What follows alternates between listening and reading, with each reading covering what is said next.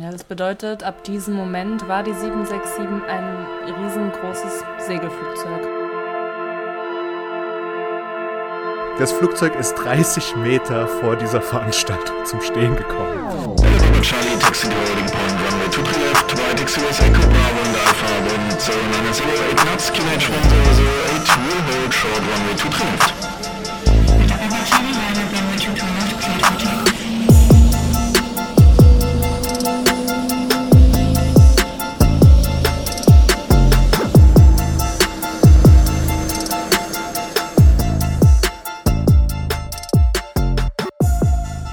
willkommen zur neuen Folge von Aircrash, der Flugunfall-Podcast. Wir sind ein Podcast, der sich mit Flugunfällen, deren Geschichten und dem Außenrum befasst. Heute, ähm, ich nehme es gleich vorweg, ein bisschen eine andere Folge wie sonst und deshalb auch ohne weitere Verzögerung hole ich mal unsere Co-Moderatorin dazu. Ich weiß, dass ihr sowieso alle nur wegen ihr diesen Podcast hört. Sie ist eine Podcasterin, eine Bloggerin, eine YouTuberin, die gute Seele dieser Show, unsere Social Media Fee, unsere keine Ahnung was noch alles. Auf jeden Fall ist es wichtig, dass sie da ist und ich bin froh, dass sie da ist. Unsere First Officer Sarah. Hallo Sarah. Hallöchen. Ja, ich bin jetzt da. Na du? Du kannst gehen. Ich mach das hier. Ja, okay, tschö. Ciao. Nein, heute bitte nicht. Heute wäre mir wichtig. Dass du dabei bist.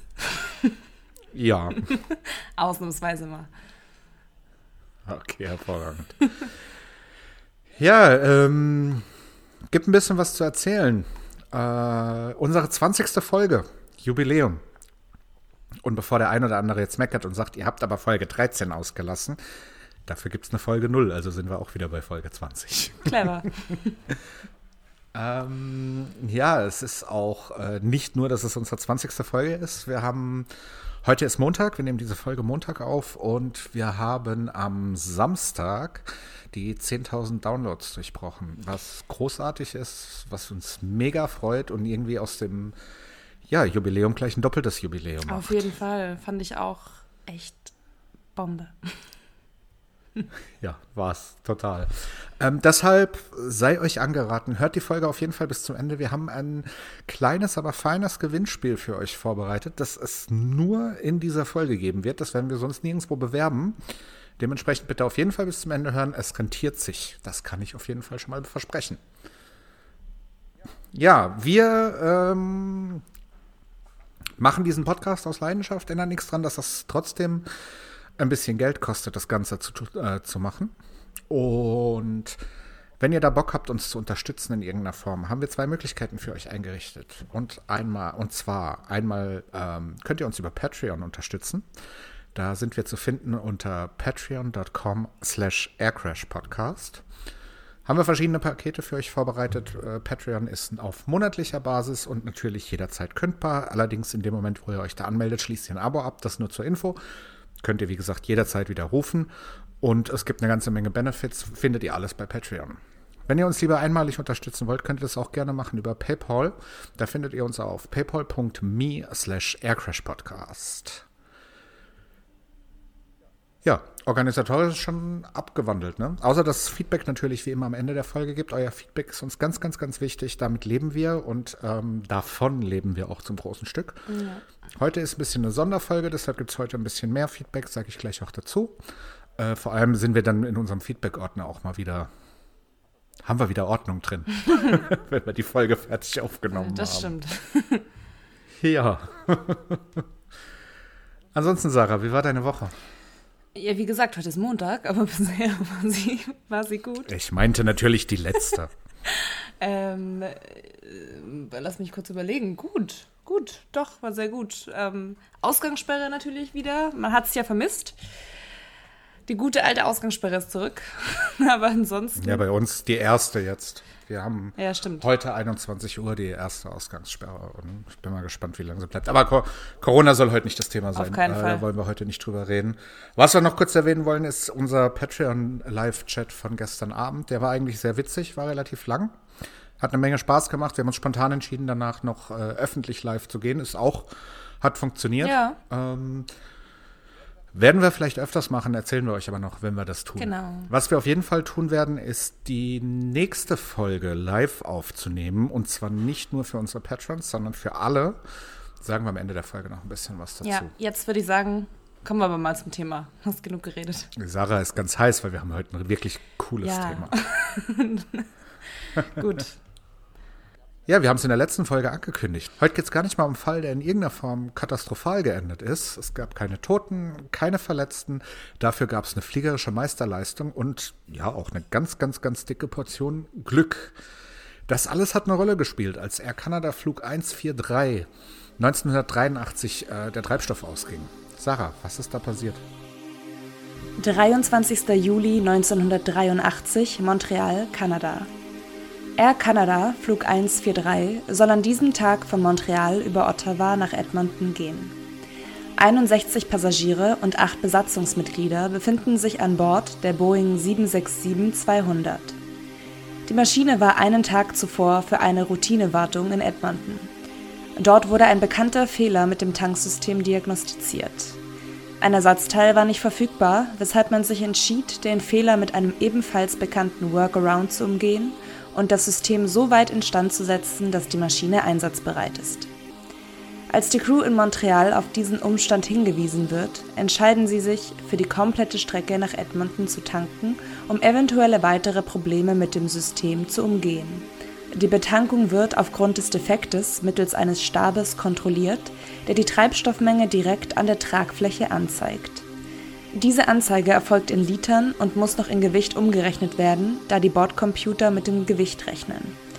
Der erste Teil des Fluges in Ottawa verläuft ereignislos und wie erwartet wird in Ottawa auch nicht getankt.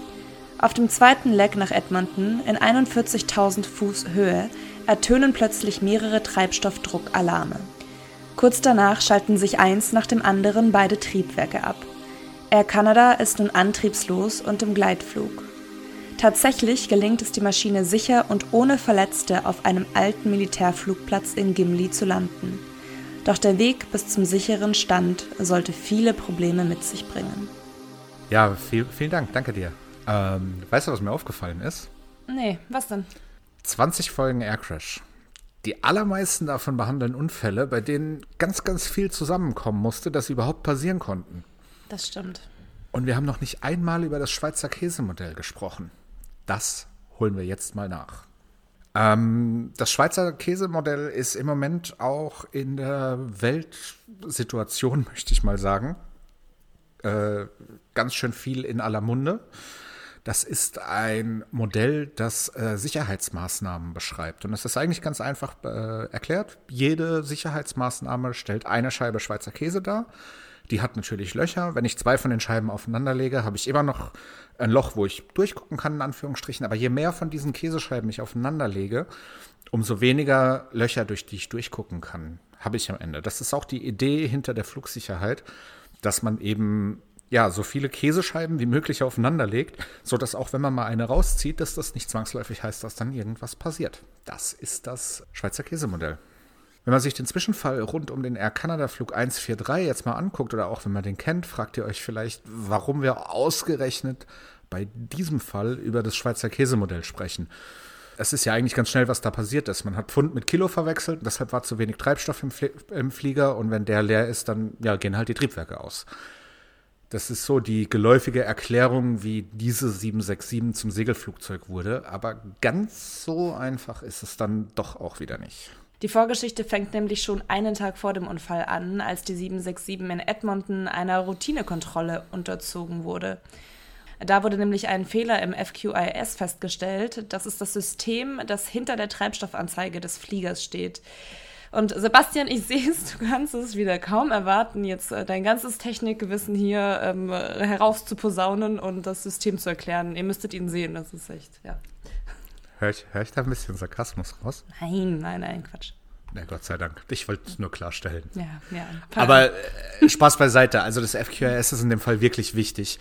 FQIS an sich steht für Fuel Quantity Indication System. Und äh, das System selbst und seine Funktionsweise zu erklären, wird jetzt ein bisschen zu weit gehen. Im Endeffekt misst es einfach die Füllstände des Tanks und zeigt diese an. Was hier wichtig ist, ist die Art und Weise, wie dieses System redundant äh, gestaltet ist. Redundanz an sich spielt in der Luftfahrt eine ganz, ganz wichtige Rolle. Wenn irgendwas kaputt ist, dann übernimmt eben was anderes, was das Gleiche kann. Die, das FQIS der 767 verfügte damals über zwei unabhängige Kanäle, um diese Redundanz zu gewährleisten. Allerdings führte bei dem spezifischen Flugzeug, also bei der 767, ein Designfehler dazu, dass das Versagen eines Kanals das komplette System lahmlegte. Es war dann aber wiederum so, dass wenn man den defekten Kanal durch Ziehen der Sicherung komplett deaktivierte, hat der andere Kanal auf einmal wieder funktioniert.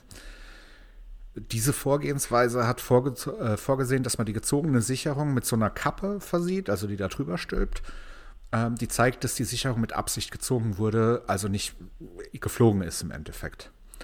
Ähm, was dann natürlich passiert ist, dass man nur noch einen Readout, also nur noch eine Ablesemöglichkeit der Treibstoffmenge hatte. Und deshalb wurde für den zweiten Readout, den ich brauche, also ich brauche immer mindestens zwei Möglichkeiten, meinen Treibstoff abzugleichen, äh, auf eine ganz, ganz klassische Methode äh, zurückgegriffen, die auch viele Leute in der, in der kleinen Fliegerei tatsächlich kennen, und zwar der sogenannte Dripstick.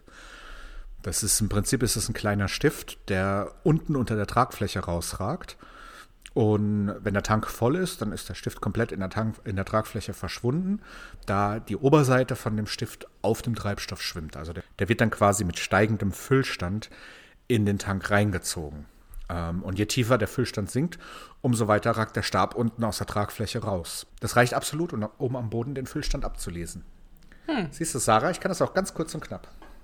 Ja, ja, wie man es nimmt, aber für deine Verhältnisse war das schon, war das schon ganz ordentlich. Da hast du dich diesmal echt gut zusammengefasst, muss ich sagen. Dankeschön. Doch, doch. Dankeschön. Sehr schön. Bin Dankeschön. ein bisschen beeindruckt, ja. Gut, ähm, auf jeden Fall wurde bei dieser Maschine am Vortag des Vorfalls genauso ein Fehler festgestellt und ein Air Canada-Mechaniker machte genau das, was du eben gerade beschrieben hast. Und zwar hat er den defekten Kanal isoliert, markiert und einen Eintrag im Logbuch gemacht. Und normalerweise hätte man das Teil direkt ersetzt, aber das einzige sofort verfügbare Ersatzteil war ebenfalls defekt. Und ja, warum wurde da dann eigentlich überhaupt so eine Maschine eingesetzt? Also wieso durfte sie überhaupt eingesetzt werden? Naja, die 767 darf laut Handbuch nicht ohne Treibstofffüllstandsanzeige geflogen werden. Aber der Workaround sorgte ja dafür, dass ein Kanal funktionierte und somit war es völlig okay, die Maschine zu betreiben. Das ist auch ein ganz normales Vorgehen. Es gibt wirklich für jeden Flugzeugtyp äh, ganze Listen von Sachen, die kaputt sein dürfen, mit denen man aber trotzdem fliegen darf. Diese Listen nennt man MEL oder Minimum Equipment List. Ähm, natürlich werden defekte Systeme schnellstmöglich repariert, aber letzten Endes, ja, nimmt mal hier eine Scheibe Käse aus unserem Käsemodell, von dem wir ja heute sprechen, und die ganzen anderen Scheiben funktionieren immer noch einwandfrei. Ähm, da das, das gesamte System Flugzeug an sich schon, man kann vorsichtig fast sagen, übersicher ist, ist es absolut gar kein Thema. Okay, also das wusste ich nicht. Also ich dachte immer, wenn irgendwas kaputt ist, darf man nicht fliegen. Auf jeden Fall war das Problem damit ja dann tatsächlich erstmal geklärt. Die Maschine ist dann auch ohne besondere Vorkommnisse zuerst nach Toronto und von da dann nach Montreal geflogen. Am nächsten Tag hat dann die Crew von Flug 143 die Maschine in Montreal übernommen und wurde dann auch auf das bestehende Problem hingewiesen, weshalb man äh, dann auch entschieden hat, genug zu tanken, um die vorgesehene Flüge nach Ottawa und Edmonton durchzuführen, ohne in Ottawa tanken zu müssen. Und um auf das Käsescheibenmodell zurückzukommen, bis zu diesem Zeitpunkt war hier auch alles noch gut. Allerdings wurde jetzt die zweite Käsescheibe entfernt und das auch noch durch einen ganz blöden Zufall. Und zwar, während man auf den Tankwagen gewartet hat, kam ein Techniker ins Cockpit und der schaute durch das Logbook. Und als er den Eintrag zum Tanksystem gefunden hat, entschied er sich dann, einen Test des Systems durchzuführen und reaktivierte also den stillgelegten Kanal und startete den Selbsttest. Und genau in diesem Moment jetzt kam der Tankwagen und der Techniker wurde abgezogen und beim Tanken, um beim Tanken zu unterstützen. Und der Selbsttest des Systems schlug in der Zwischenzeit fehl, aber die Sicherung wurde nicht wieder gezogen. Und als der Kapitän dann ins Cockpit kam, war die Anzeige des FQIS dunkel. Es gab also gar keine Spritanzeige, was den Kapitän aber nicht weiter verwunderte. Ja, das, das klingt, wenn du das so sagst, jetzt erstmal komisch, aber tatsächlich war es haargenau so. Der Untersuchungsbericht zu dem Vorfall hat das ganz hervorragend aufgearbeitet. Also die vorhin erwähnte MEL, Minimum Equipment List der 767, sagt recht deutlich, dass die Maschine nicht fliegen darf, wenn zwei oder mehr der insgesamt drei Treibstoffanzeigen nicht funktionieren. Genau das war aber hier der Fall. Solange die Tankklappe geöffnet war, war es aber normal, dass die Anzeigen nicht funktionierten. Daher wunderte sich der Kapitän nicht. Die dritte Scheibe, die er aus unserem Käsemodell genommen hat, ist, dass er danach entschied, dass es legal sei, die Maschine komplett ohne Treibstoffanzeige, ich wiederhole das nochmal, das Flugzeug komplett ohne Treibstoffanzeige zu fliegen. Das war ein Fehler, den er sich in der Untersuchung hinterher dann auch sehr, sehr offen eingestanden hat und tatsächlich spannenderweise sogar teilweise erklären konnte. Und äh, tatsächlich setzt sich der Untersuchungsbericht auf mehreren Seiten auch mit einer Befragung des Kapitäns zu dem Thema auseinander. Und dabei ist herausgekommen, dass die Kombination aus dem defekten System, dem Gespräch mit dem vorangegangenen Kapitän vor der Übernahme der Maschine und die Logbucheinträge ihn dazu verleitet haben, zu glauben, dass er die Maschine komplett ohne Tankanzeige legal fliegen konnte. Wortwörtlich sagte er in der Untersuchung, also ich zitiere das mal eben, alles zusammen brachte mich zu der festen Überzeugung, dass es legal war, so zu fliegen. Das Lesen des Logbuchs, die Freigabe aus der Wartung. Alles, was vom Ankommen am Parkplatz bis zum Pushback passiert ist, bestärkte mich in meiner Meinung, dass es legal war. Hätte ich das nicht geglaubt, hätte ich niemals auch nur darüber nachgedacht, die Maschine zu fliegen. Ja, aber es war halt tatsächlich nicht legal. Da möchte ich aber übrigens mal kurz anmerken, dass dieser Umgang mit einem persönlichen äh, Fehler meiner Meinung nach ganz, ganz, ganz hervorragend ist. Er hat zu keiner Zeit versucht, sich selbst zu schützen, sondern seinen bestmöglichen Beitrag zur Auflösung gebracht. Ähm, das ist menschlich wirklich ganz, ganz, ganz große Klasse. Also, man Ja. kennt es ja, wenn man irgendwie einen Fehler macht, diese, diese Neigung, sich zu verteidigen, die ist sehr, sehr stark und auch sehr, sehr verständlich. Wer Interesse hat, kann gerne mal in diesen Untersuchungsbericht reingucken, der ist öffentlich einsehbar. Ähm, da ist im Prinzip ein, ein komplettes Transkript dieser Befragung mit drin und er hat das nie in Frage gestellt. Der hat von Anfang an einfach gesagt, äh, ich habe hier einen Fehler gemacht, ich habe in meinem Kopf einen Fehler gemacht und deshalb ähm, habe ich mich entschieden, ohne Tankanzeigen abzuheben. Also wirklich menschlich absolut top. Die Käsescheibe aus unserem Modell war aber halt trotzdem erstmal weg. Ja? Und wir hatten jetzt ein Flugzeug ohne Tankanzeige, das sich gleich auf den Weg Richtung 41.000 Fuß Höhe macht. Allerdings wird die Maschine ja für zwei Lecks getankt und es gab immer noch den vorhin schon erwähnten Dripstick, den der Kapitän ja auch letzten Endes selbst abgelesen hatte. Der Sprit hätte an sich also trotz dieser Situation nicht ausgehen dürfen. Allerdings kommen wir damit zur vierten und letzten Scheibe. Und das ist die vorhin schon kurz erwähnte bekannteste Käsescheibe dieses Vorfalls. Ja, genau, und zwar das Umrechnungsproblem. Es wird salopp gesagt, dass man einfach mit Pfund statt Kilo rechnete. Ganz so einfach ist es dann aber doch wieder nicht. Aber fangen wir mal von vorne an. Die 767 war ja die erste Maschine, die Air Canada eingesetzt hat, die Treibstoffmengen in Kilo anzeigte. Vorher wurden ja bei allen anderen Maschinen Pfund berechnet, richtig, Sebastian? Genau so ist es. Ja, also war tatsächlich das erste Flugzeug, das ähm, die kompletten Treibstoffanzeigen in Kilogramm hatte und nicht mehr in Pfund. Und um das Ganze dann noch ein bisschen verwirrender zu machen, kommt in dieses Chaos, das wir hier haben, noch eine dritte Einheit dazu, nämlich Liter.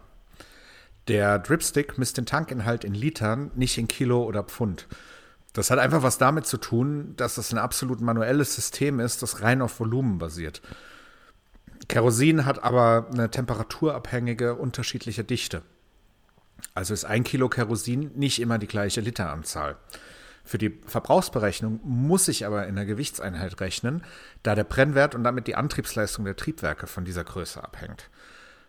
Kurz und einfach gesagt, äh, wenn ich den Treibstoff mittels Tripstick berechne, muss dieser von Litern in Kilo umgerechnet werden. Dazu gibt es eine Formel, die auch die Außentemperatur und somit das unterschiedliche Volumen berücksichtigt.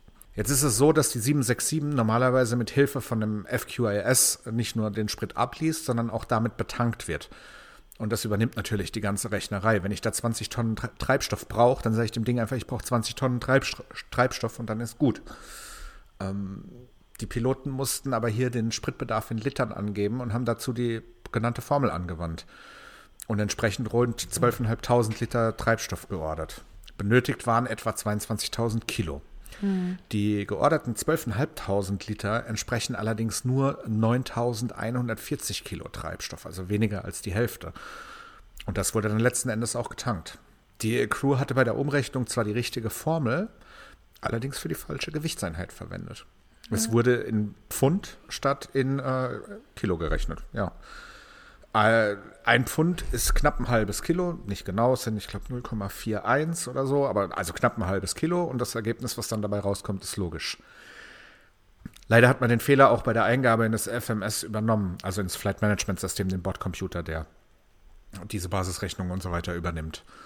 Und da hat man, da hätte man sogar die Möglichkeit gehabt, Pfund hinten dran einzugeben oder halt nichts oder, oder halt Kilo und bei nichts ist es eben Kilo. Und äh, dementsprechend dachte die Maschine natürlich, äh, dass sie 22 Tonnen, Tonnen Sprit an Bord hatte und war damit ganz happy. Ja, und entsprechend erfolgte dann auch der Flug nach Ottawa ereignislos. Dort wurde der Tankinhalt am Boden wieder an dem Dripstick kontrolliert. Leider wieder falsch umgerechnet und man war weiter der Meinung, dass die Treibstoffmenge absolut in Ordnung war. Und so ging es dann nach dem Stopp in Ottawa weiter nach Edmonton und die Probleme begannen dann über dem Lake Ontario in 41.000 Fuß. Ja, und zwar ganz gewaltig. Los ging alles erstmal mit einer Warnung zu einem Treibstoffdruckproblem in der linken Tragfläche. Die Crew ging von einem Defekt in der Treibstoffpumpe aus und schaltete diese ab. Das an sich ist kein Weltuntergang. Ähm, der Sprit fließt in so einem Fall durch die Schwerkraft weiter, ist ganz klar, weil der Tank ist ja äh, auf der Tragfläche und das Triebwerk hängt unter der Tragfläche. Dementsprechend fließt es auch durch die Schwerkraft einfach da rein. Und dementsprechend ja, ist das erstmal jetzt nicht weiter schlimm. Kurz darauf kam dann allerdings schon eine weitere Warnung zum Treibstoffdruck. Die Piloten haben auch hier völlig korrekt reagiert, alles in Ordnung, haben sich dann entschieden, ähm, aus Sicherheitsgründen den Flug abzubrechen und äh, nach Winnipeg auszuweichen. Also auch nicht irgendwie zurück zum Startflughafen zu fliegen, sondern zu einem anderen Flughafen eine Sicherheitslandung machen. Das ist schon, ich weiß, dass ich ein Problem habe, ich muss dieses Flugzeug an den Boden bringen. Ja.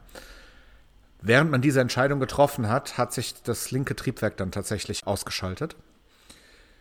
Die Stimmung im Cockpit blieb zu dem Zeitpunkt völlig professionell. Man ging immer noch von einem technischen Problem aus, erklärte aber aufgrund des ausgefallenen Triebwerks eine Luftnotlage, das ist das sogenannte Mayday Call, und äh, stufte die geplante Sicherheitslandung in Winnipeg schlicht und ergreifend zu einer Notlandung hoch.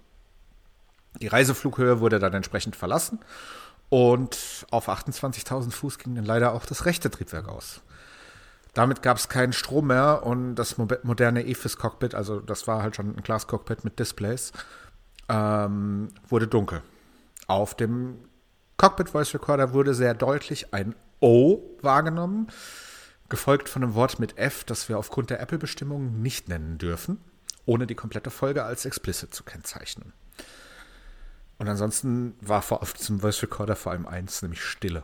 Und das ist natürlich ein bisschen seltsam. In einem Flugzeug sind immer Nebengeräusche und so weiter, aber das war halt dann absolut Totenstille da drin. Ja, das bedeutet, ab diesem Moment war die 767 ein riesengroßes Segelflugzeug, kann man sagen. Das brachte ja, und das brachte ja wiederum eine ganze Menge technischer Probleme mit, mit denen aber eigentlich äh, sehr gut umgegangen wurde, oder? Ja, auf jeden Fall. Also fliegerisch haben wir an der Stelle jetzt wirklich eine außergewöhnliche Situation. Ich hoffe ja immer, dass es kein großes Geheimnis ist, dass äh, Flugzeuge, wenn alle Triebwerke ausgefallen sind, nicht einfach vom Himmel fallen. Sie fliegen aber halt auch nicht einfach so weiter. Ja. Die größte Schwierigkeit, die ich bei so einem großen Flugzeug habe, das keinen Antrieb mehr hat, ist äh, der damit eingehende vollständige Wegfall der Elektrik und damit halt auch der Hydraulik, weil die Hydraulik muss ja durch Pumpen betrieben werden. Steuerbar ist so ein Flugzeug ohne hydraulische Unterstützung absolut nicht mehr. Das ist die Kraft hast du einfach nicht. Das schaffst du nicht. Die, die Kräfte, die auf die Steuerflächen äh, wirken, die sind da einfach zu groß. Das ist, nennen wir das Ganze mal Servolenkung und ohne die bewegst, du da halt einfach nichts mehr. Außerdem hat man so gut wie keine Instrumente mehr. Allerdings gibt es für die, für die allerwichtigsten Instrumente mechanische und auch batteriebetriebene Backups. Um die Hydraulik dann wiederum ans Laufen zu kommen, gibt es eine sogenannte Ram-Air-Turbine unter dem Flugzeug, die ausgeklappt werden kann. Kann man sich ein bisschen vorstellen wie ein Windrad, das sich im Fahrtwind dreht und damit den Strom für die Hy- Hydraulik und ganz essentielle elektrische Systeme liefert. Das allermeiste funktioniert dabei allerdings nicht mehr unter anderem bei der 767 tatsächlich auch das äh, Variometer, das die Sink- oder Steigrate anzeigt. Falls jemandem das jetzt noch nicht reicht, um zu sagen, die Jungs waren in Schwierigkeiten da oben, kann ich aber auch noch einen draufsetzen. Das Handbuch der Maschine hatte keinerlei Hinweise darauf, wie man sie im Falle eines doppelten Triebwerksausfalls äh, zu bedienen hat. Auch im Simulator wurde das zu dieser Zeit damals noch nicht äh, trainiert. Die Piloten sind also quasi vom einen auf den anderen Moment ja, zu Testpiloten geworden. Richtig äh, unheimlich irgendwie. Aber wie, wie haben die das dann hinbekommen? Also wie, wie kam es dazu, dass man nicht mehr weiter versuchte, nach Winnipeg zu kommen? Ähm, das sind jetzt wieder zwei Fragen, die ich da höre, Sarah. Also ich beantworte dir einfach beide. Der Kapitän war ein erfahrener Segelflieger und generell jemand, der das Fliegen auch einfach im Blut hatte. Das half natürlich schon mal ziemlich viel. Der erste Schritt, was er gemacht hat, war es, den Gleitwinkel der Maschine so einzustellen, dass die angezeigte Geschwindigkeit 220 Knoten ergab. Er sagt das später aus, dass er schätzte. Das ist heute völlig unvorstellbar, weil heute sind solche Sachen einfach stehen im Handbuch. Ja, aber damals es stand halt nicht drin. Und dementsprechend sagte er, er schätzt, dass das die Geschwindigkeit ist, die den besten Gleitwinkel ergibt. Also beste Gleitwinkel bedeutet, dass man pro gesunkenem Meter die meiste Strecke zurücklegen kann. Ähm, um das zu überprüfen, wäre natürlich so ein Variometer total praktisch, weil der zeigt halt an, wie schnell man sinkt. Aber ich habe es ja vorhin schon gesagt, ging nicht. Also errechneten die Piloten völlig wahnsinnig. Wirklich, das ist völlig wahnsinnig. Die Piloten haben äh, die Sinkrate mit dem Höhenmesser errechnet. Also klar, da kann ich halt drauf gucken und ähm, die Höhe geht runter. Und wenn ich das stopp, dann weiß ich ungefähr, mit, also mit einer Stoppuhr stopp, weiß ich ungefähr, wie, wie meine Sinkrate ist. Ähm, das ist ja schön und gut, aber jetzt brauche ich ja auch noch eine Geschwindigkeit dazu, dass ich weiß, wie weit ich wirklich komme.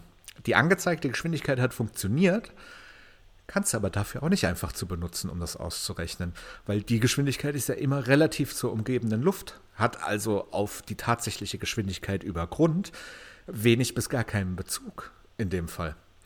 Ähm, hier war aber halt die Geschwindigkeit über Grund wichtig, weil man wissen musste, wie viel Strecke tatsächlich zurückgelegt wurde, beziehungsweise wie viel Strecke man noch zurücklegen kann. Und das hat man mit äh, den Radardaten vom Tower in Winnipeg äh, hinbekommen. Die sind also wirklich da oben gesessen. Der eine hat mit der Stoppuhr und dem Höhenmesser gemessen, wie schnell sie sinken, und der andere hat sich mit Winnipeg unterhalten und die haben auf dem Radar geguckt, wie weit sie fliegen. Da brauchst du aber auch Nerven als Pilot. Da, Wahnsinn. Also da, völlig und, und das alles in einer Situation, mit der du eigentlich gar nicht umgehen kannst, weil du sie noch nie vorher in deinem Leben gehabt hast. Ja? Also die hatten das Fun- doch im, im, im, die hatten das doch, Entschuldigung, darf ich kurz unterbrechen, im Simulator. selbstverständlich. Die hatten das doch im Simulator gelernt, also das, äh, wenn ein Triebwerk ausfällt, wie die damit umgehen, aber mit zwei eben nicht, ne? Ja, genau, genau, richtig. Es gab Pro äh, Prozesse für einen Triebwerkausfall, dann habe ich auch Und- immer noch ähm, Energie. Also so ein Flugzeug, äh, eine 767 kann mit einem Triebwerk sogar starten. Die kann also theoretisch einen kompletten Flug mit einem Triebwerk durchführen. Hat dann nicht die komplette Leistung, macht man auch nicht, weil die Redundanz nicht da ist. Aber es ist halt überhaupt kein Vergleich zu einer Situation, wenn ich gar kein Triebwerk mehr habe. Und warum wurde das nicht geübt im Simulator, wenn das ein realistischer Fall ist, der eintreten kann? Weil es bis dahin kein realistischer Fall war. Man ist bei modernen Flugzeugen einfach nicht davon ausgegangen, dass das passiert. So blöd wie es klingt, ist völliger Schwachsinn. Ähm, wobei das ist natürlich heute wieder äh, so, so, so ein bisschen äh, Monday Morning Quarterbacking. Ja, äh, da kannst du jetzt dich mit dem, was wir heute wissen, kannst du dich da halt hinsetzen und sagen, ja, das ist doch Wahnsinn, das kann doch passieren. Offensichtlich ist man damals davon ausgegangen, dass das nicht passiert bei modernen Flugzeugen und dementsprechend hat man es auch ja, außen vor gelassen. Okay. Auf jeden Fall hat diese, diese aberwitzige Testfliegerei tatsächlich funktioniert. Und man hat dann ausgerechnet, dass man wohl mit einer Gleitzahl von 1 zu 12 fliegt. Also ganz einfach gesagt, du kannst mit jedem verlorenen Meter Höhe 12 Meter weit fliegen. Was man damit auch wusste, ist, dass es auf gar keinen Fall reicht, um nach Winnipeg zu kommen. Und weil das Ganze nicht schon schlimm genug ist, wird es auch gleich noch ein bisschen schlimmer. Ähm, der Co-Pilot war es ja dann, der, nach, der Gimli als Notlandeplatz vorgeschlagen hat. Und, ähm, und er war ja auch ehemaliger Pilot der Royal Canadian Air Force und in Gimli stationiert gewesen. Und dieser Platz war zwölf Meilen von der Position entfernt und hatte zwei Landebahnen, eine davon auch ausreichend lang und breit, um die 767 aufzunehmen. Allerdings kam mit dieser Idee, für die man sich dann auch entschied, das nächste Problem natürlich, denn weder der Lotse in Winnipeg noch die Piloten wussten, dass Gimli mittlerweile in einen Motorsportpark umgewandelt worden ist. Und die passende Landebahn 32L wurde nicht abgerissen, beherbergte jetzt aber ein, eine Dragster und eine Go-Kart-Rennstrecke, die natürlich entsprechend durch Betonwände und Reifenstapel begrenzt waren. Und das an sich ist ja wirklich schon ein riesengroßes Problem, aber noch viel, viel größeres Problem zu dem Zeitpunkt war, dass natürlich ausgerechnet an dem Tag ein Fest des ansässigen Motorsportverbandes stattfand. Ne? Musste ja natürlich so kommen. Also was auch sonst. Große Teile der Landebahn waren wirklich voll mit Menschen, voll mit Wohnmobilen. Und das alles wussten die Piloten nicht und konnten das auch bei dem Anflug nicht erkennen. Also wirklich, das ist, das ist unfassbar. Also eine Katastrophe nach der nächsten. Das ist Wahnsinn. Ja, da ist also wirklich, da muss man vielleicht noch mal ganz kurz ein bisschen ausholen. Also das war, Gimli war ein ehemaliger Militärflugplatz, dann ist das Militär da weggegangen. Man hat diesen Flugplatz stillgelegt. Ähm, der war auch aus dem Flugplatzregister, zumindest diese Landebahn gestrichen. Die kleinere Landebahn, die war für, äh, als kleiner regionaler äh, General Aviation Flughafen noch in Betrieb, aber die große, die war deaktiviert, die war auch ausgeixt. Ähm, alles gut. Was aber halt wirklich keiner wusste, war, dass man dort vor Ort eine Rennstrecke auf diese Landebahn gebaut hat. Da, also, wir, wir, wir lachen heute viel und, und nehmen das Ganze so ein bisschen auf die Schippe, ähm, weil wir ja schon wissen und ihr auch wisst, dass es gut gegangen ist. Aber wenn man den Fall nicht kennt und uns zuhört, dann, dann muss man sich jetzt so langsam fragen, wie konnte das überhaupt noch gut gehen? Ja, ja? absolut. Ähm, also nur noch mal zum Verständnis der Situation, die wir jetzt gerade haben. Da fliegt ein hunderte Tonnen schweres Flugzeug auf eine Landebahn zu, auf der ein Volksfest stattfindet. Und dieses Flugzeug hört auch keiner, weil die Motoren funktionieren ja nicht. Ich wollte gerade sagen, ja. das war, kam also, ja noch dazu, dass man die ja auch nicht gehört hat. Ja, und ähm, ich würde sagen, wir setzen mal noch einen drauf. Ja, komm. Weil. Kann es ähm, überhaupt noch schlimmer werden? Ja, kann es. Es kann noch schlimmer werden. ähm, also du hast ja eben gesagt, die wussten von all dem nichts. Ähm, die hatten auch gar keine Zeit, sich darum zu kümmern. Die hatten nämlich dann noch ein paar zusätzliche Probleme. Ja, wäre ja auch langweilig, es, wenn nicht, ne? Genau, wäre ansonsten fast normaler Flug. Ja. ähm, das erste Problem, das, nur, das dazu kam, war das Fahrwerk. Die Leistung von der Ram Air Turbine reicht nicht aus, um das ebenfalls hydraulisch betriebene Fahrwerk auch noch zu betreiben. Das ist so tatsächlich auch vorgesehen und das ist so auch in Ordnung. Das Fahrwerk wird dann mit der äh, Notentriegelung ähm, ausgefahren und diese Notentriegelung funktioniert über Schwerkraft. Also auf gut Deutsch gesagt, das plumpst einfach runter. Ja, geht dann in Position und verriegelt. Was nicht verriegelt hat, war das Bugfahrwerk. Das übrigens ist jetzt, also das ist auch schon wieder doof, aber es ist tatsächlich einer der Gründe, warum es hier keine Toten gegeben hat. Dazu gleich noch ein bisschen mehr. Bugfahrwerk hat nicht äh, verriegelt. Und das nächste Problem ist, dass dieses Bugfahrwerk äh, voll im Windstrom der Ram-Air-Turbine steht. Was dazu führt, dass die Ram-Air-Turbine sich äh, langsamer dreht, dementsprechend weniger Leistung liefert und die Steuerung der Maschine schwerer macht. Weil wenn die Hydraulikpumpen weniger Leistung haben, dann wird halt die Steuerung wieder schwerer. Ja? Ich kann mir noch einen draufsetzen. Hör auf. Klappen. Ich will es gar nicht, ich will gar nicht mehr, mehr hören, wirklich. Klappen gab es nämlich auch keine, also Landeklappen gab es auch keine. Die brauchen einfach zu viel Hydraulikenergie und stehen dementsprechend nicht zur Verfügung, wenn beide Triebwerke aus sind, aus sind und die Ram-Turbine draußen ist. Das wiederum führt dazu, dass man viel schneller landen muss, also schneller anfliegen muss als normal, führt natürlich zu einem längeren Bremsweg. Auf einer Landebahn, auf der Hunderten von Menschen rumrennen. Ich wollte es nur noch mal im Hintergrund gesagt haben. Ja, und wenn es immer noch nicht reicht, würde ich sagen, wir sind dann auch noch zu hoch angeflogen. Das an sich ist natürlich äh, völlig, also das, das kann völlig passieren, wenn ich einen Flugplatz anfliege, der natürlich keinerlei ähm, Funksysteme mehr hat, der auch offiziell nicht mehr als Flugplatz ähm, existiert, war man halt zu hoch. Das hat man beim Entenflug gemerkt, hat man auch sehr weit oben schon gemerkt. So weit oben, dass man nicht sehen konnte, dass da Menschen auf der Landebahn spazieren gehen. Ja, und dann hat sich der Pilot, alter Segelflieger, gedacht, ähm, ich baue die Höhe doch einfach mal mit einem sogenannten Slip ab. Äh, das ist beim Segelfliegen ist ein Slip ein absolut übliches Manöver, bei dem die Maschine sehr quer in den Wind gestellt wird und das Ganze erfolgt mittels gekreuzter Steuereingaben an den Quer- und Seite Seitenrudern. Man rollt die Maschine zum Beispiel leicht nach rechts und gibt gleichzeitig volles linkes Seitenruder. Die rechte Tragfläche hängt dann nach unten, während die Nase nach links zeigt. Also eine völlig unlogische Flugposition eigentlich. In dieser Konfigura- Konfiguration kann man ein Flugzeug aber sehr, sehr, sehr effektiv höher abbauen lassen, ohne dabei Geschwindigkeit abzubauen. Und bleibt, das Flugzeug bleibt auch voll steuerbar. Mit Passagierflugzeugen kann man das machen, muss man aber nicht. Die Fluglage ist nämlich so ungewöhnlich, dass mit an Sicherheit grenzender Wahrscheinlichkeit Panik ausbricht. Und ich kann mir auch vorstellen, dass der ein oder andere Magen das gar nicht so geil findet. Aber versetz, Ähm. dich, versetz dich auch mal in die Situation von den Piloten, ne? Also, ich kann mir Ja, das gar sie- nicht vorstellen. Da, Also muss er ganz wirklich, ehrlich. Da muss er wirklich schweißüberströmt da sitzen, äh, mit irgendeinem Tunnelblick. Also über, überhaupt, dass der dann noch so, sag ich mal, äh, klar Ja, denken konnte. Wahnsinn. Also, Ähm, ich glaube auch, dass da das Adrenalin eine Rolle spielt. Also ich glaube, wenn du, wenn du völlig klar denkst, war je, spätestens der Punkt, wo wir jetzt sind, ja. war der Punkt, wo, wo ein normal klar denkender Mensch sagt, okay, das war's. Und es kommt ja dann noch dazu, dieses, diese mentale Einstellung, ich werde jetzt gleich sterben. Ja. ja, richtig. Also das muss ja, das muss wirklich unfassbar gewesen sein. Aber die Passagiere, die wussten zu dem Zeitpunkt immer noch nicht wirklich, was passiert ist, oder? Doch. Stell dir mal vor, du sitzt im Flugzeug, mitten im Reiseflug. Und auf einmal, ja, vielleicht es ein wird- bisschen wurde für leise, dich hin es wurde leise, und ne? auf einmal wird totenstill. Ja, okay, gut, ja, stimmt. Da weißt du aber ganz genau, dass da was ganz gewaltig Aber stimmt. ha- haben dann die da eine Durchsage oder irgendwas gemacht? Oder? Ähm, um ehrlich zu sein, habe ich dazu relativ wenig gefunden. Also Okay. man hat natürlich die Leute auf eine Notlandung vorbereitet. Ja. Es ist aber tatsächlich relativ wenig überliefert, was in der, was in der Kab- Kabine zu dem Zeitpunkt los war. Aber ich Mhm. glaube, da braucht man auch nicht viel Fantasie, um sich das vorzustellen.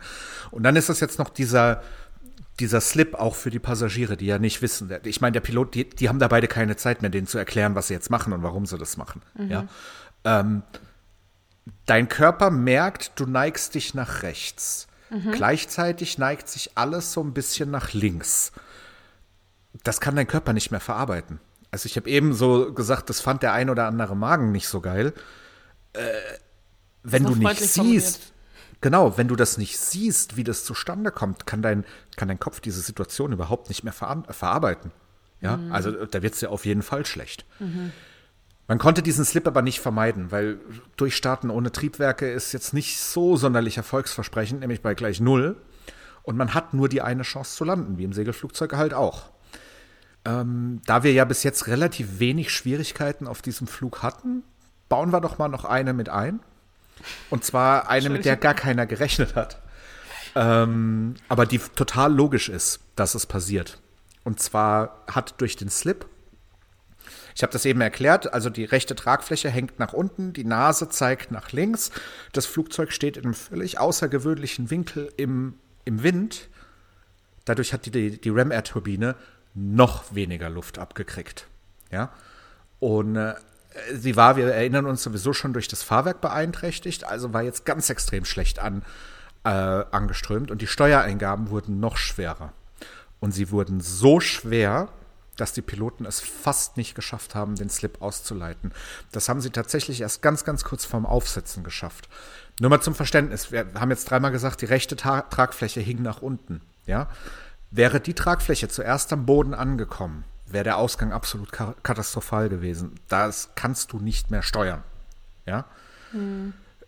Wir können jetzt ähm, ein bisschen makaber sein und sagen, die letzte Überlebenschance wäre in dem Moment darin bestanden, dass es äh, definitiv kein Feuer gegeben hätte, weil es war ja kein Sprit mehr da. Ja? Und bitte nochmal in Erinnerung halten. Es gab keine Landeklappen. Ja? Die Maschine war also beim Ausleiten von diesem Slip Meter über der Landebahn auch noch sauschnell. Was wäre jetzt eigentlich passiert, wenn gar nichts in der Nähe gewesen wäre? Dann wäre vorbei gewesen. Wenn, wenn jetzt kein Landeplatz irgendwo gewesen wäre, dann wäre vorbei. hättest versucht, irgendwo hättest du ja den Feld gesucht. Ähm, das Und ist wie natürlich mit, stehen die Chancen mit da? nicht gut. Also, okay. Also hätte es da Absolut auf jeden also hätte es, hätte es da mit Sicherheit wahrscheinlich Todesopfer gegeben, wenn die jetzt irgendwo auf dem Feld hätten landen müssen. Also, dass es bei diesem Unfall keine Todesopfer gegeben hat, war an sich schon wahnsinnig unwahrscheinlich. Ich möchte es echt nochmal betonen. Wenn du auf einem Feld irgendwo landen musst, wenn du irgendwo ein ebenes, flaches Feld findest, das du landest auf dem Feld mit so einem Flugzeug in der Regel ohne Fahrwerk, um die Bremswirkung zu erhöhen. Außerdem hat das Fahrwerk halt auch Gefahr, sich einzugraben im weichen Boden. Dementsprechend lässt man das Fahrwerk drin und setzt dann auf. Dadurch hat man eine sehr hohe Bremswirkung. Aber ich würde trotzdem mal sagen, du brauchst irgendwo 600, 700, 800 Meter ebene Fläche, um das Flugzeug wirklich sicher zum Stehen zu bringen. Ja, dabei kommen die Triebwerke äh, als erstes zwangsläufig auf dem Boden auf. Das ist alles nicht so ungefährlich. Ähm, die, die Wahrscheinlichkeit, dass du bei einer Außenlandung mit einem Passagierflugzeug Schaden davon trägst, ist wirklich hoch. Ja. Und kommen wir jetzt nochmal zurück zu dem Zeitpunkt, als die wirklich landen wollten, als die das alles da oben in der Luft schon, diese ganzen Katastrophen irgendwie gemeistert hatten. Und dann quasi paar Sekunden vor dem Aufsetzen waren, haben die natürlich gemerkt, ja, 100 Leute auf der Landebahn unterwegs, wussten überhaupt nicht, was da los ist. Die wiederum, wie du schon vorhin gesagt hast, das Flugzeug nicht kommen hören haben. War das jetzt richtiges Deutsch? Ich glaube schon. Ich glaube, das ist okay. Weil die Triebwerke stumm geworden sind. Und Also jetzt nochmal, lass uns, lass uns die Situation im Cockpit in dem Moment nochmal ganz kurz besprechen. Du slippst, deine Nase guckt von der Landebahn weg. Du stellst fest, dass deine Steuerung immer schwerer geht. Du musst zu zweit an deinen Steuerelementen rumreißen, dass du irgendwie diesen Slip ausgeleitet kriegst, weil kriegst du nicht ausgeleitet, sind alle tot. Ja? Ja. Dann kriegst du es hin, richtest das Flugzeug auf die Landebahn aus, guckst geradeaus und guckst auf hunderte Menschen, Betonwände, Reifenstapel und alles Mögliche. Das war die Situation, die es in genau diesem Moment in diesem Cockpit gegeben hat. Ja, unglaublich. Ich habe das bei der Lamia-Folge, wo es ja auch um Treibstoffmangel ging, schon mal gesagt. Da war, die Gründe waren ganz andere, aber, aber der Kern ist das gleiche. Das kannst du dir nicht ausdenken. Ja? Wenn du das als Holly, wenn, wenn du das Hollywood als Drehbuch vorlegst, sagen die, geh weg. Bist du bescheuert? Was willst du mit deiner unrealistischen Bilder? Genau.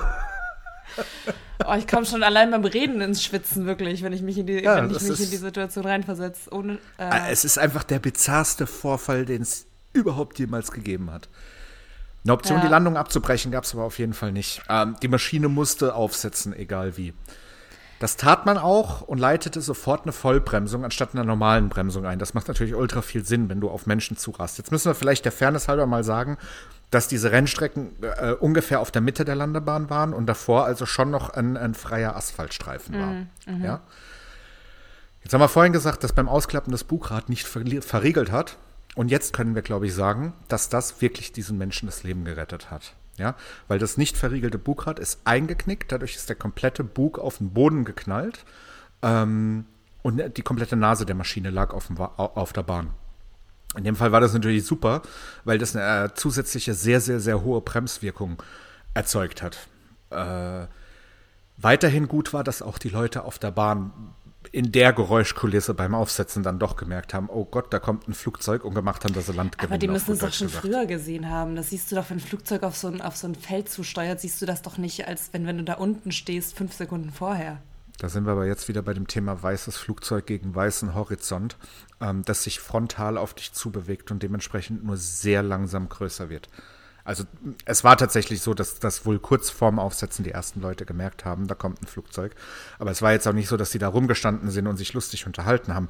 Ja, äh, da war die Attraktion, die war halt genau ähm, in der Mitte von der Landebahn. Das heißt, alle, die da außen rumstanden, haben irgendwie zur Mitte geguckt. Da hat halt auch zwangsläufig keiner hingeguckt letzten Endes. Ja, klar. Und wenn man es dann halt noch zusätzlich nicht hört. Aber sie haben es ja dann gesehen und sind äh, weggerannt. Dann hat auch irgendwie tatsächlich alles zusammengepasst und ging auf. Und jetzt sind wir wieder bei Hollywood. Jetzt, jetzt, das, das, glaub, ja, ich weiß, was du sagen willst und das, das ist einfach Es, zu. es gibt Fotos davon. Wenn ihr mir das nicht glaubt, oder wenn ihr uns das nicht glaubt, es gibt Fotos davon. Es war wirklich so. Das Flugzeug ist 30 Meter vor dieser Veranstaltung zum Stehen gekommen. Das, das ist weniger als so eine 767, deutlich weniger als so eine 767 lang ist. Ja. Ähm, das ist unglaublich, wirklich. Aus einer Situation, die bei allem Optimismus mindestens Dutzend, Dutzende Todesopfer hätte fordern müssen, Ja. wurde eine Notlandung auf einer belegten Bahn mit Hunderten von Menschen ohne einen einzigen Verletzten und selbstverständlich auch ohne Tote. Das mit dem gar keine Verletzten stimmt nicht ganz hundertprozentig. Nachdem alles gestanden war und es war natürlich, die Nase war auf dem Boden gelegen, dementsprechend war das Heck hoch.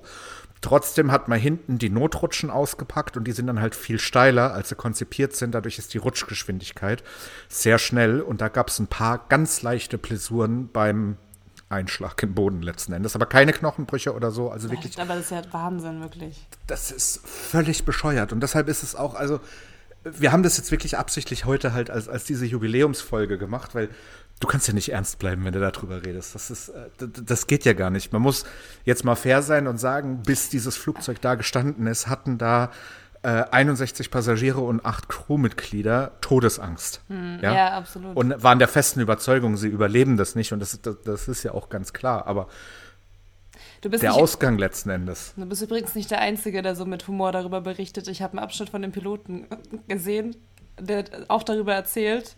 Und der lacht selber sogar tatsächlich rückblickend, Ja, weil ja, er es gibt, nicht glauben ähm, kann. Weil er kann ja. das gar nicht glauben.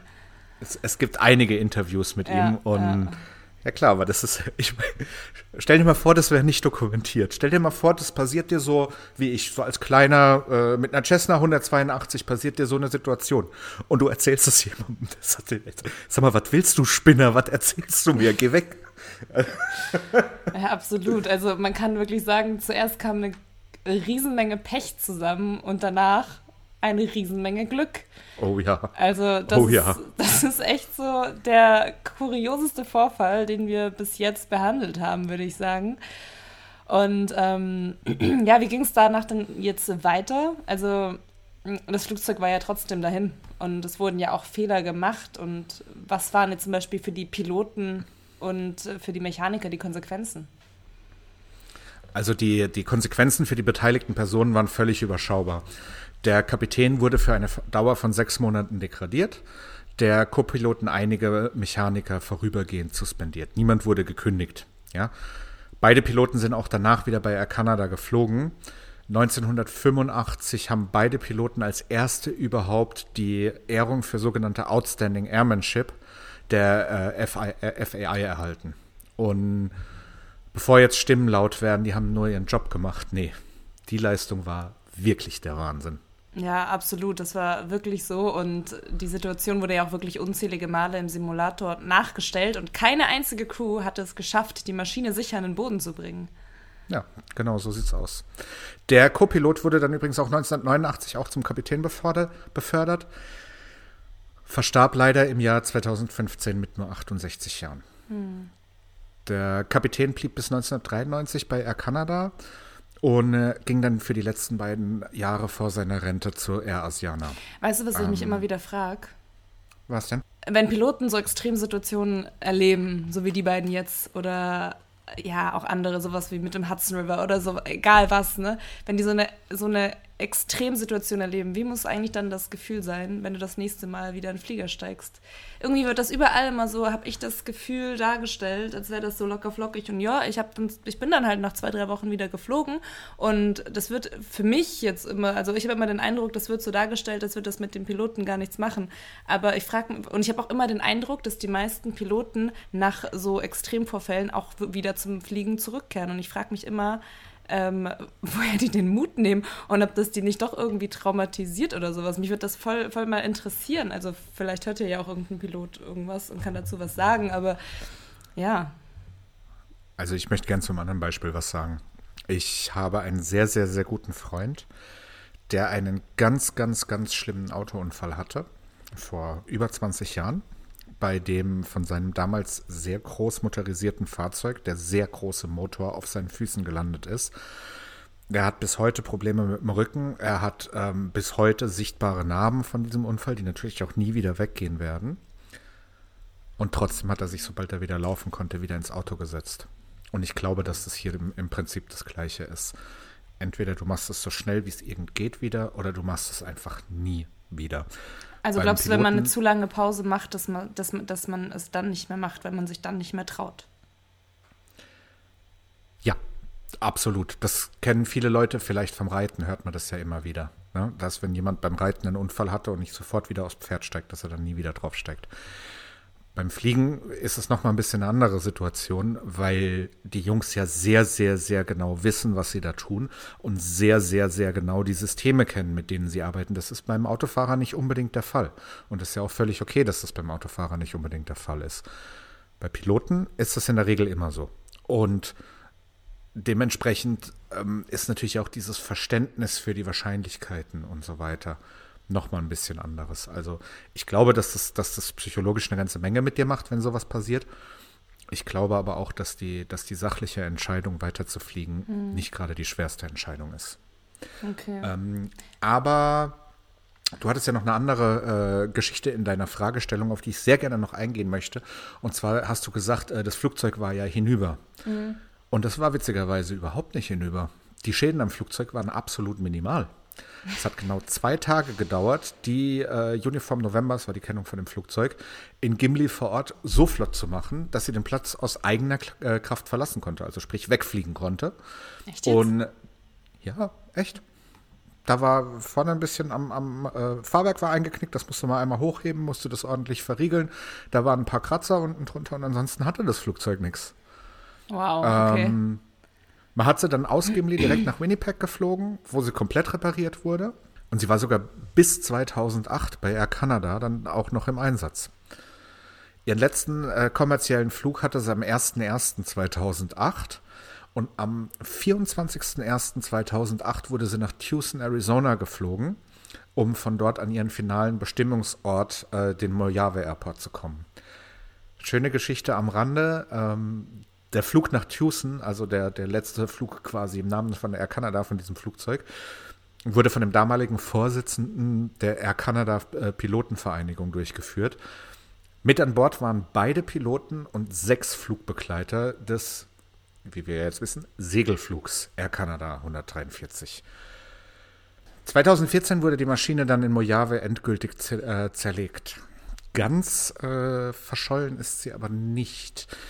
Die Firma Motorart äh, sicherte sich grö größere Teile der Außenhaut des Rumpfes und machte aus dieser 10.000 durchgehend nummerierte sogenannte Plaintext. Apropos Plaintext, da kommt jetzt ihr ins Spiel, liebe Hörer.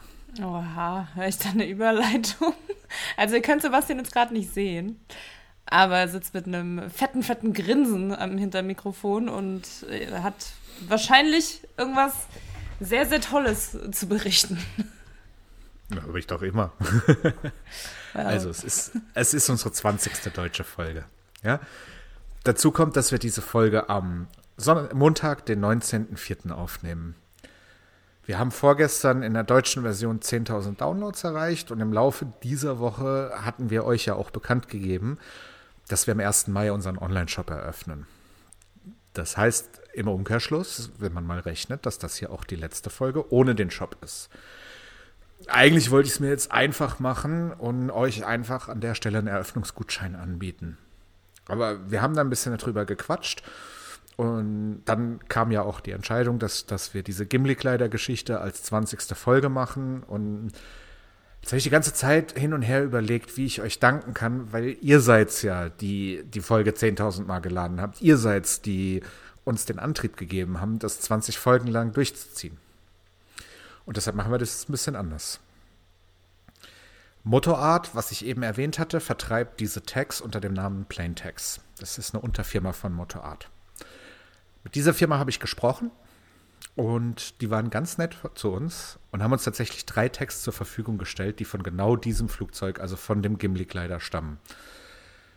Die sind im Moment noch nicht da, weil das alles extrem kurzfristig war, aber die sind schon in den USA in die Post gewandert und sind auch auf dem Weg zu uns. Ähm, und diese drei Originaltags vom Gimli-Kleider verschenken wir an euch. Alles, was ihr dafür tun müsst, ist uns eine Mail mit Gimli-Kleider im Betreff an feedback at aircrashpodcast.de zu senden und ihr seid dabei. Wenn ihr die Mail um ein Feedback ergänzt, sind wir uns übrigens nicht so ganz jetzt so traurig. Außerdem machen wir äh, zu den drei Texten noch sieben 10-Euro-Gutscheine dazu äh, von unserem neuen Online-Shop, der am 1.5. Ähm, an den Start geht. Also haben wir im Prinzip zehn Preise für das ganze Und Thema. wonach geht das jetzt? Wer zuerst eine Mail schickt, äh, hat Glück, oder? Nee, das losen wir beide aus. Ach so. Das ist, ähm, ich gehe davon aus, dass wir 13.000 Nachrichten kriegen. Die wirst du alle fein säuberlich aufschreiben und dann in Natürlich, so einem ja. Hütchen schütteln. Mhm, ja, mhm. Nein, Spaß, was, das was. ist Ähm, mein Job natürlich. also, Spaß beiseite. Wir machen im Moment ungefähr 1000 Downloads pro Folge in den ersten beiden Wochen äh, nach, der, nach der Erscheinung. Und dann kommt ja dazu, dass wir die Folgen mit einem gewissen Vorlauf aufnehmen und in der nächsten deutschen Folge werden wir die Gewinner dann auch bekannt geben. Ja? Yes. Nicht alle Hörer hören die Folgen bis zum Ende.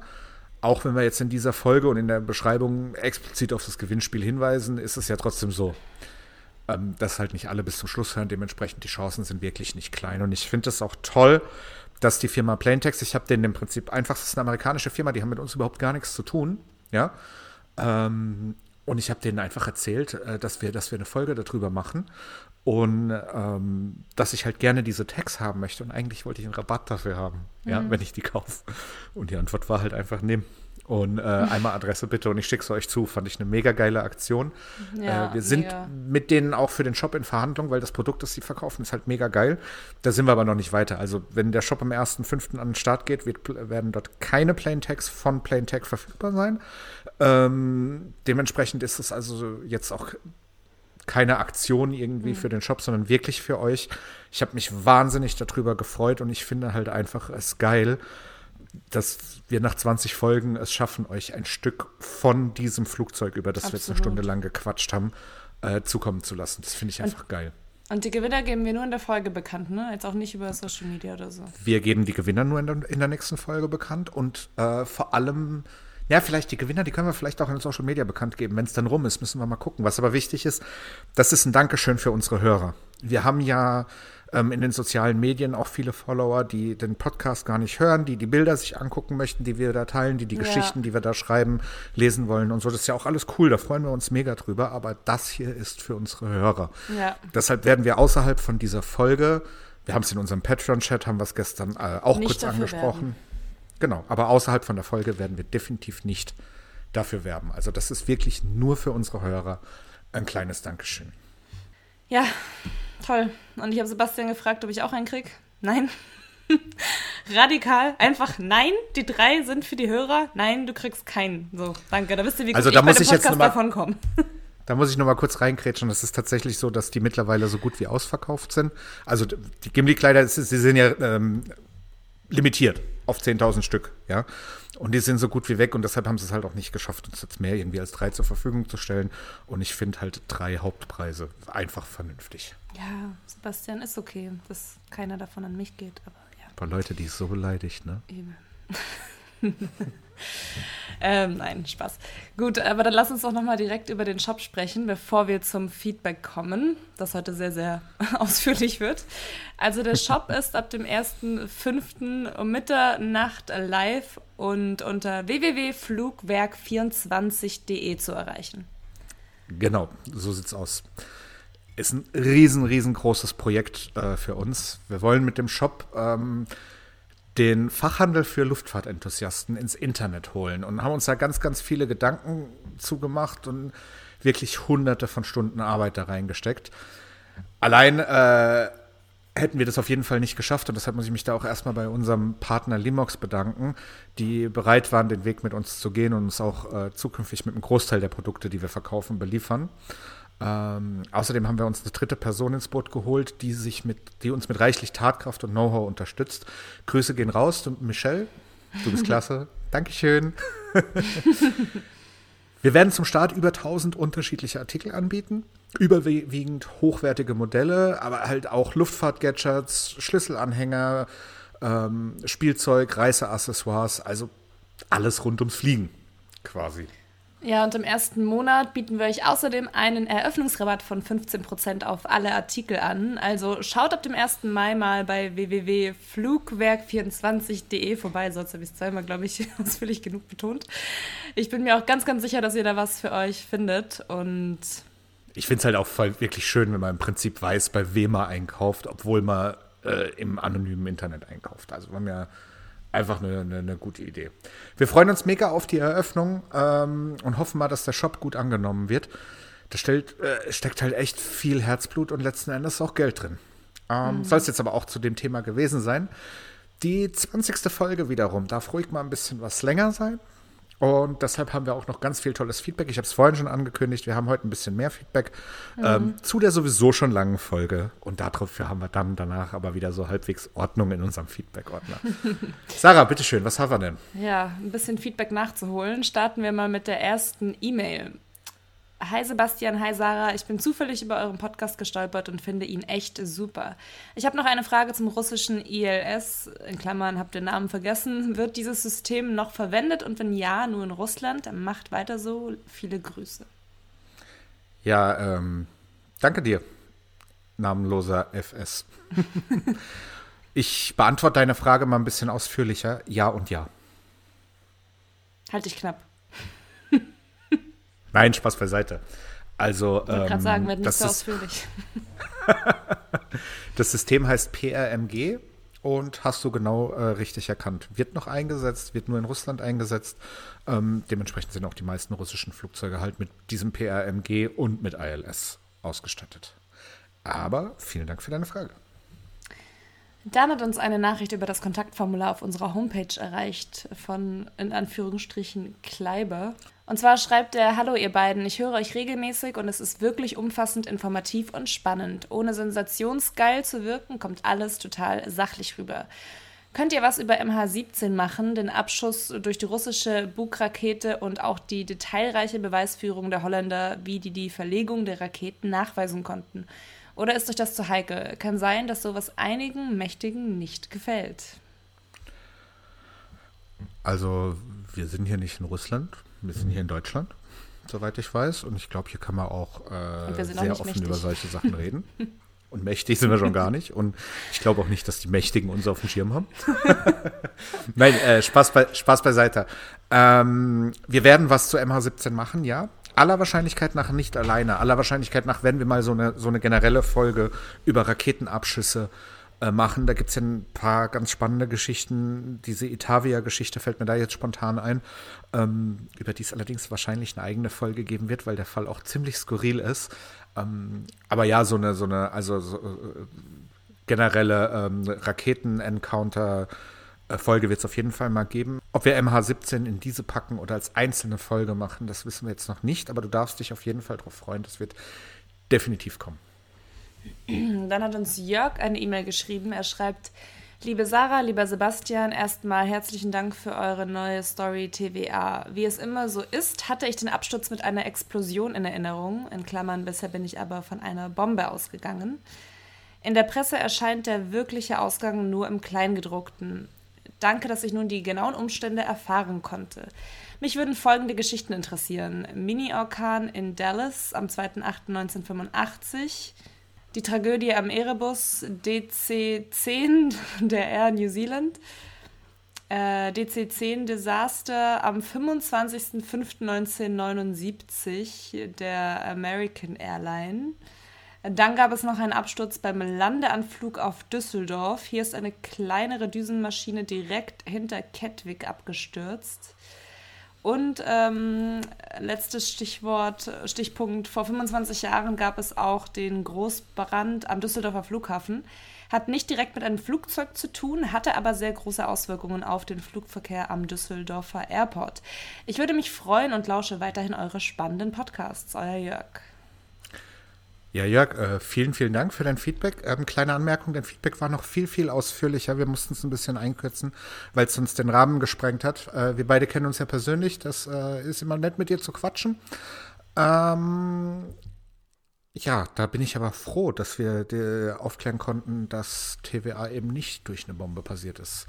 Also TVA 800 logischerweise. Zu den Folgen, die dich interessieren würden. Ähm, die Geschichte mit der äh, Tree-Star in Dallas 1985 haben wir auf dem Schirm, also Delta 191 war das. Ähm, haben wir auf dem Schirm, aber bin ich ganz ehrlich, ganz weit hinten irgendwo.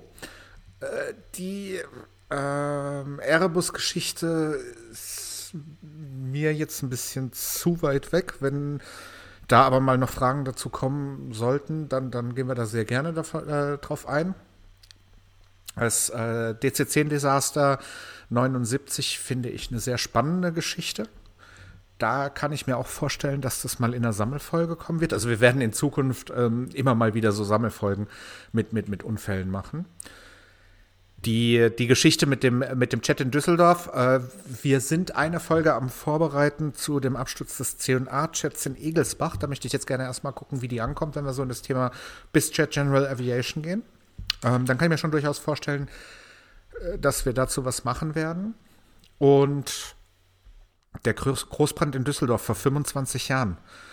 Das ist sehr genau 25 Jahre her. Da war nämlich letztes, äh, letzte Woche war tatsächlich, das, hat sich das zum 25. Mal gejährt. Ich habe ähm, in den sozialen Medien da eine Kleinigkeit dazu geschrieben. Ich finde, damit ist dazu auch alles gesagt. Also das ist, das ist mir halt persönlich äh, für das Thema, das wir hier machen, zu weit weg. Das ist eine Feuerthematik, das ist eine Bauaufsicht-Thematik die den Flugverkehr massiv eingeschränkt hat, wo Düsseldorf an sich super mit umgegangen ist, muss man ja auch mal sagen. Also man hat es extrem schnell alles so aufgebaut, dass man, dass man da wieder vernünftig arbeiten konnte. Bin ich aber ehrlich, sehe ich im Moment für uns aus zu weit weg. Wenn, liebe Hörer an alle, wenn ihr wollt, dass wir über sowas mal reden, dann sehr gerne, aber da ist dann halt auch die, die, die Qualifikation nicht so ganz da. Jörg, vielen Dank für dein Feedback. Wenn du mal wieder in Krefeld bist, komm vorbei, quatschen wir, trinken wir ein Bier miteinander, weiter geht's. Dann kommen wir zur nächsten E-Mail. Und zwar hat Axel uns geschrieben: Moin, ihr zwei. Hab gerade die Folge mit Helios verschlungen. Wie immer eine toll recherchierte Folge. Vielen Dank dafür. Eine Frage habe ich dazu. Wenn wir annehmen, der Flugbegleiter hätte die 737-300 wirklich landen können, Hätte überhaupt jemand von den Passagieren überlebt oder hat der Sauerstoffmangel ohnehin zum Tod geführt? Ich weiß, das ist eine medizinische Frage, trotzdem sehr interessant. Vielleicht seid ihr auf die Antwort bei eurer Recherche gestoßen. Ein Feedback. Mich interessiert immer brennend, was aus den Fluggesellschaften geworden ist. Bei Air France weiß man das ja. Auch auf das Schicksal von Bashkirian seid ihr eingegangen. Was ist aber aus Aloha und Helios geworden? Geht ihr vielleicht auf den Werdegang der Fluggesellschaften in den kommenden Folgen ein? Lieben Dank für eure Antwort und bis bald. Viele Grüße, Axel. Also ganz kurz mal zu dieser medizinischen Frage. da, das, da hatte ich gar nicht damals drüber nachgedacht. Ich auch nicht, aber ich habe es tatsächlich in der Zwischenzeit recherchiert. Ich kann was dazu sagen. Das ist mega die ich finde die Frage, Frage. ziemlich geil. Ja, klar, ja, warte, ich, total. Ja, ja. Also auf jeden Fall eine sehr interessante Frage. Ähm, ja, kann ich aber nicht beantworten. Vielleicht kann Sebastian das ja. Ähm, ja, mega, also wirklich mega geile Frage, Axel. Ähm, ich bin tatsächlich darüber gestolpert. Und wir haben, meine ich, in der Folge auch gesagt, wie lange es bis zum Hirntod dauert. Jetzt muss ich genau, muss ich gestehen, ich weiß es nicht mehr. Faktisch ist, ähm, sind diese Bedenken absolut nicht unbegründet, sondern ganz das Gegenteil. Also wenn wir mal uns äh, Helios 522 einmal kurz zurückerinnern und wirklich die letzten Minuten des Fluges. Nehmen wir mal an, es wäre noch genug Treibstoff da gewesen. Er hätte es geschafft, die Maschine runterzubringen, dass er selbst wieder vernünftig atmen könnte und dann die Maschine zu landen. Hm. Mit allerhöchster Wahrscheinlichkeit wären alle anderen Insassen hirntot gewesen. Das ist, ähm, also was eigentlich, was heißt mit allerhöchster Wahrscheinlichkeit? Die wären hirntot gewesen. Die waren stundenlang zu dem Zeitpunkt ohne Sauerstoff. Ähm, das hätte, wenn das so spät äh, ja, bemerkt worden wäre, dann hätte das niemand mehr überlebt. Schlicht und ergreifend. Das ist, ähm, wir nehmen das mal so mit, dass wir da, wir, wir sind da in der Folge wirklich nicht großartig drauf eingegangen. Aber ja, ähm, deine Interessanter Frage Punkt, aber hätten wir wahrscheinlich drauf eingehen sollen. Das ist echt ein interessanter Ja, Punkt. hätten wir wirklich. Das müssen wir, das, das, das nehmen wir auch mit. Also da wirklich nochmal tausend Dank dafür. Und auch eine ganz interessante Randinformation. Ich bin aber, ich würde mich da festlegen und würde sagen, nein, das hätte auch dann niemand überlebt, außer ihm selbst. Ob das dann für ihn der bessere Ausgang gewesen wäre, das möchte ich jetzt mal. Wir erinnern uns mal kurz, dass ja auch seine Lebensgefährtin, ich glaube sogar seine Verlobte, auch mit an Bord war. Ähm, also, nein. Aber wenn er vielleicht früher hätte reagieren können aus irgendwelchen Gründen, dann wäre es natürlich äh, schon so gewesen, dass, dass die Passagiere äh, das überlebt hätten. Was den Hintergrund der Fluggesellschaften angeht, dir ist vielleicht aufgefallen, dass wir das jetzt, Air Canada ist der Hintergrund schnell erzählt, die gibt es noch. ähm, aber dass wir sehr ausführlich auf den auf das, was äh, mit dem Flugzeug selbst passiert ist, eingegangen sind. Das wollen wir auch in Zukunft auf jeden Fall so weitermachen, wenn wir also irgendwelche Informationen haben ähm, die wir in dem Bereich verwenden können, werden wir die in Zukunft auch anführen. Ich muss zu meiner Schande gestehen, ich weiß nicht genau, was mit Aloha passiert ist. Die gibt es auf jeden Fall einfach nicht mehr. Und ähm, zu Helios kann ich nur sagen, ich muss zu meiner Schande gestehen, ich weiß nicht, was mit Helios passiert ist. Die gibt es auf jeden Fall nicht mehr. Habe ich mich jetzt auch ehrlich gesagt äh, nicht, nicht weiter darum gekümmert. Das sind einfach äh, Airlines, die aufgelöst worden sind, alle beiden. Aber wir nehmen das auf und ich werde mir das in Zukunft für jeden Fall, den wir besprechen, ganz im Detail angucken und werde mir da auch Gedanken drüber machen. Wenn man entweder zu dem Flugzeug noch was sagen kann oder zu der Airline noch was sagen kann, dann nehmen wir das da auch mit rein. Ja. Und deshalb vielen, vielen lieben Dank äh, für dein Feedback, Axel. Und jetzt kommen wir zur letzten E-Mail und zwar von Florian. Er schreibt: Hallo, ihr beiden. Erstmal ist das sehr erfreulich, dass es zum allerseits beliebten Thema jetzt auch einen Podcast gibt. Leider kenne ich fast alle Fälle von Mayday und Co. Trotzdem werde ich in die ein oder andere Episode reinhören. Vielleicht könnt ihr mal etwas bringen, was noch nicht besprochen wurde. Zum Beispiel würde mich gegebenenfalls auch die internationalen Zuhörer. Was war das für eine Betonung? Zum Beispiel würde mich gegebenenfalls auch die internationalen Zuhörer ein Beitrag zu den Starfighter-Abstürzen interessieren.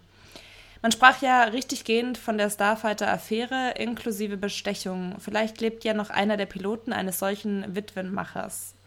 In äh, Klammern, guter Titel würde ich sagen, Klammern zu, von damals, den man interviewen kann. Gegebenenfalls sind nunmehr auch weitere Akten freigegeben.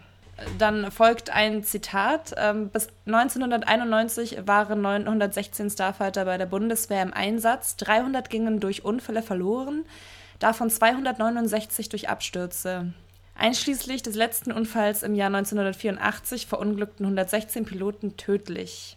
In Klammern 108 Deutsche und 8 US-Amerikaner. Zitat Ende. Es geht weiter. Zur Überlingen-Kollision habe ich noch einen kurzen Augenzeugenbericht. Ich habe ja in dieser Zeit in Konstanz gelebt und stand kurz vor meinem ersten juristischen Staatsexamen. Da kann man schon mal nervös werden und sich vom Fernsehprogramm etwas ablenken lassen. Ich saß mit Blick Richtung Fenster und es wurde plötzlich draußen für einen kurzen Moment ungefähr so hell wie bei einem Sonnenaufgang. Ich dachte zuerst an, eine, an ein Wetterereignis, lief sofort raus und sah dann zunächst rot leuchtende Wolken. Als dieses Leuchten abnahm, konnte man dann einzelne brennende Wrackteile erkennen, welche aus meiner Perspektive relativ langsam zu Boden fielen. Circa drei bis fünf Minuten später hörte man selbst in Konstanz überall die Sirenen von Rettungsfahrzeugen. Ich bin gespannt, was von euch alles noch kommt. Beste Grüße, Florian. Wow. Das hatten wir auch noch Wow, nicht, ja. Augen, Augenzeugen von Überlingen. Nee, aber wir hatten, wir hatten tatsächlich ja schon Leute, die, die den Flug äh, verpasst haben oder umgebucht haben, der dann letzten Endes im Desaster geändert ist. Augenzeugenbericht hatten wir noch gar nicht, das stimmt. Ähm, Florian, vielen, vielen Dank dafür. Wir gehen auch, ich sag auch gleich noch was zu deiner anderen Anregung, aber jetzt, ich glaube, wir müssen erst kurz darüber sprechen. Ich könnte mir das gar nicht vorstellen, wie ich damit umgehe. Muss ich ganz ehrlich sagen. Also, Wenn du ist, sowas äh, sehen würdest jetzt, oder wie? Ja, genau, genau, absolut. Also zwei Flugzeuge, die in der Luft kollidieren und ich gucke aus dem Fenster und gucke zu, wie da die Trümmerteile regnen und das in Fetzen gerissene Trümmerteile sehr, sehr langsam zu Boden gehen. Das ist, ähm, das war nicht nur dein Eindruck, das ist tatsächlich so, weil die natürlich sehr viel Luftwiderstand erzeugen. Wow. Ich würde gerne, ähm, wenn das mit dir okay ist, lieber Florian, ich habe dir auch schon eine E-Mail dazu geschrieben, habe aber leider noch keine Antwort erhalten. Vielleicht habe ich die ja, bis die Folge hier live geht. Ähm, ich würde dein Feedback auch gerne übersetzen und in unserer nächsten englischen Folge mit anbringen, weil wir ja im englischen Podcast gerade erst über Überlingen gesprochen haben als erste Folge und da finde ich, passt das halt auch einfach super gut dazu. Ähm, ja, vielen, vielen Dank, dass du die Erfahrung mit uns geteilt hast. Absoluter Wahnsinn. Ja, da muss man auch, auch wirklich irgendwie so in Schockstarre sein, wenn man sowas sieht. Absolut, Also ja. das Kann man, realisiert man ja bestimmt gar nicht. Nee, kann ich mir vorstellen. Zur Starfighter-Affäre. Ich kann mir schon vorstellen, dass wir darüber mal sprechen. Ähm, wenn man, ich will jetzt gar keine Grundsatzdiskussion zu dem Thema auslösen, aber es ist ja weniger so, dass hier die Flugzeuge schlecht waren. Und das ist ja immer das, was, wenn man, wenn man sich noch oberflächlich damit auseinandersetzt, dann, dann geht man immer davon aus, dass die Flugzeuge schlecht waren. Aber die haben genau das gemacht, was sie sollten. Die, der deutsche Staat hat halt nur aus einem reinen Angriffsflugzeug ähm, eine eierlegende Wollmilchsau versucht zu machen. Und das passt halt nicht. Und das Flugzeug war einfach für sein Aufgabengebiet und für die Art, wie es geflogen wurde, nicht konzipiert. Das ist es, was letzten Endes die Starfighter-Affäre ausgelöst hat. Ähm, da gab es eine ganze Menge politisches Drama außenrum, das ist richtig. Ich werde das mal mit der Sarah in unserem nächsten Meeting besprechen, ob wir da was dazu machen. Also ich glaube, wir haben im Moment ganz, ganz viele so noch wirklich ganz, ganz, ganz spannende Sachen, die wir da ein bisschen vorziehen müssen. Aber äh, wir hatten ja jetzt auch schon mehrfach Anfragen zu dem Thema Rammstein und da jetzt wirklich mal Frage an, an die Zuhörer. Schickt uns eine Mail, schickt uns bei Facebook, Instagram irgendwie was. Wollt ihr militärische Sachen hören? Wir haben das Problem, dass für militärische Untersuchungsberichte, die sind nicht so öffentlich, wie es zivile sind. Das heißt, wir müssen uns sehr, sehr, sehr viel auf das verlassen, was verfügbar ist. Man kann sich sehr, sehr schwer nur ein Gesamtbild verschaffen zu solchen Fällen. Trotzdem da einfach mal die Frage, wenn ihr, wenn ihr Bock habt auf so, auf so militärische Sachen, dann gucken wir uns schon an und, und sprechen auch mal über solche Unfälle. Also da gibt es da gibt's ganz, ganz viel, ganz interessante Geschichten. Ähm, ja, sagt einfach mal, was, was ihr davon haltet. Und sagt uns das am besten, wie gesagt, per Instagram oder per, per Facebook oder per E-Mail. Und da gilt äh, auch für sämtliches anderes Feedback, für allgemeines, Fragen, Kritik, Anregungen. Schickt uns das. Das ist uns ich wirklich auch- wichtig. Was ich auch wirklich unglaublich toll finde an der Stelle ist, dass wir echt super viele E-Mails immer kriegen mit, mit Ideen, mit ähm, Vorschlägen, was die Leute hören wollen. Also abgesehen, ich meine jetzt gar nicht die E-Mail jetzt, aber generell finde ich das immer unglaublich toll, wie viel da von den Leuten kommt. Und da waren ja auch schon Sachen dabei, wo wir dachten, oh ja, stimmt, mega cool, müssen wir machen. Also das Absolut, ist, ja. Da kommt Ja. echt so viel. Also danke dafür. Ja, Weiter also so. Sarah meinte, Sarah sagt jetzt, sie meinte nicht die Mail, ist, was sie sagen wollte, was sie meinte, nicht nur diese E-Mail. Ja, habe ich doch gesagt. So fast. ähm, ja, das stimmt wirklich. Also das ist, wir müssten uns eigentlich über Episoden keine Gedanken machen. Wirklich nicht. Nee, echt Weil wir nicht. können einfach nur in unsere E-Mails gucken und sagen, okay, als nächstes machen wir das. Ja, ja, ja. Wir haben natürlich ein paar Sachen, wo wir dann selbst aus Relevanz und so weiter irgendwie einen, einen Plan gestrickt haben, aber es ist wirklich, wir kommen auch jetzt so langsam in die Phase, wo wir überwiegend Folgen produzieren, die ihr euch gewünscht habt. Und das finden wir total cool und da auch wirklich nochmal vielen, vielen, vielen Dank dafür. Dass ihr damit weitermachen könnt, sage ich euch jetzt einmal, wie ihr uns erreichen könnt. Und zwar per Mail unter äh, feedback at aircrashpodcast.de. Bei Instagram und bei Facebook erreicht ihr uns unter dem Handle at aircrashpodcast. Wirklich, wir beantworten jedes Feedback. Es dauert im Moment ein bisschen, weil es einfach viel ist und wir auch noch ein paar andere Sachen zu tun haben und auch noch einen normalen Job haben. Aber wenn ihr uns ein Feedback schickt, kriegt ihr da eine Antwort drauf. Das ist eine versprochene Sache. Ja, Sebastian hat nachts um drei dann schon mal kurz Zeit und kann dann nochmal drauf antworten. Halb vier, übertreib's nicht. Stimmt, vorher bist du nicht fertig mit deinen Sachen. also, du bist echt ein kleiner Workaholic, muss man schon mal an der Stelle sagen. Ja, aber es macht halt einfach Spaß. Also es ist dieser, Ja. dieser Podcast erfüllt mich sehr. Das, ja, das, muss ich wirklich merkt zugeben. Man. Ja. Ja, merkt man, ne? Das freut mich. Mich natürlich auch. Apropos, ähm, reden wir noch kurz drüber über unsere nächste englische Folge. Air Incidents Podcast kommt nächsten Freitag über Air Force 447. Und es rundet jetzt dieses Thema der Folge, dass heute alles schön und toll ist, irgendwie so ein bisschen ab, weil das war unsere erste deutsche oder meine vielmehr erste deutsche Folge überhaupt. Damit hat alles angefangen. Und eine der Personen, die mich beeinflusst haben, so einen Podcast zu machen, ist Captain Nick von Airline Pilot Guy. Wir haben ihn hier immer mal wieder erwähnt. Wir haben auch ihn, er hat auch schon hier in der deutschen Version gesprochen. Ähm, wir waren schon live mit ihm zusammen. Jetzt haben wir eine komplette Folge mit ihm aufgenommen. Damit ist die erste Folge, die ich überhaupt aufgenommen habe, nehme ich jetzt mit der wirklich großartigen Sarah und dem genauso großartigen Captain Nick auf, der noch. mich tatsächlich beeinflusst hat, das zu machen. Und dazu kommt auch noch, dass Nick äh, für die Air France 447-Folge ein mega guter Gesprächspartner ist, weil er war selbst Airbus A330 und A340-Pilot.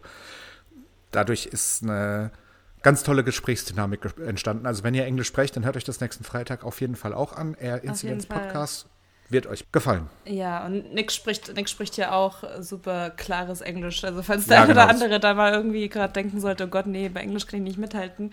Ähm, ich bin auch Nick kein wohnt nicht in den. Südstaaten, ja, eine erstens, Kartoffel verschluckt. erstens das, wie so manch anderer hier. I don't know what you're talking about, eh? Psst, psst, psst. Ähm, und ich bin auch kein Muttersprachler und ich habe es trotzdem geschafft, da mitzuhalten. Also werdet ihr das mit Sicherheit auch schaffen. Also er Gehe hat ich auch wirklich eine. Geht, er hat wirklich eine sehr angenehme äh, und deutlicher hat das vorzutragen. Und ja, ich natürlich auch. Du sowieso, auf jeden Fall. Auf Englisch. Ja, in zwei Wochen geht es hier bei uns weiter. Ich gucke gerade mal, was wir in zwei Wochen für einen Unfall haben. Wir haben gar keinen Unfall?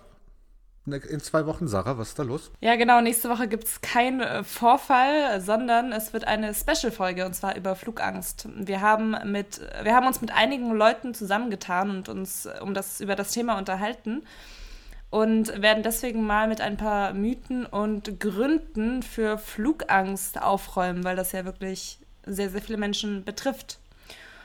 Ja, so sieht's aus. Also wir haben, äh, kriegen ja auch immer mal wieder Feedback zu dem Thema und haben äh, ja auch mehr oder weniger aggressiv oder ähm, bewusst, ist vielleicht das bessere Wort, danach gefragt und haben da ein paar Geschichten ähm, dazu auch von, von euch schon bekommen. Und ja, wir wollen uns einfach mal ein bisschen mit dem Thema auseinandersetzen. Das ist, wir betonen immer, dass, dass es für uns wichtig ist, dass wir, dass wir diesen Podcast auch für Leute machen, die vielleicht ein bisschen Bammel vom Fliegen haben, damit die ein besseres Verständnis dafür kriegen, was in diesen Situationen passiert. Und deshalb machen wir ja dieses Special über Flugangst, man da einfach mal drüber reden kann, wie die Sarah schon äh, gesagt hat, einfach mal ein paar Mythen und Gründe ausräumen, in der Hoffnung, dass es irgendjemandem was bringt.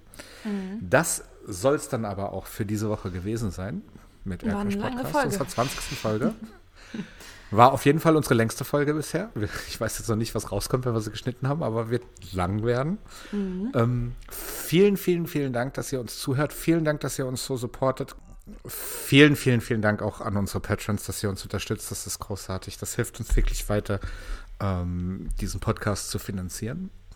Das soll es, wie gesagt, dann diese Woche von uns gewesen sein. Mein Name ist Sebastian, ich bin der Host dieser Show. Mit mir am Mikrofon die, Die leicht zickige, aber ganz liebenswürdige Sarah. Ich bin nicht zickig.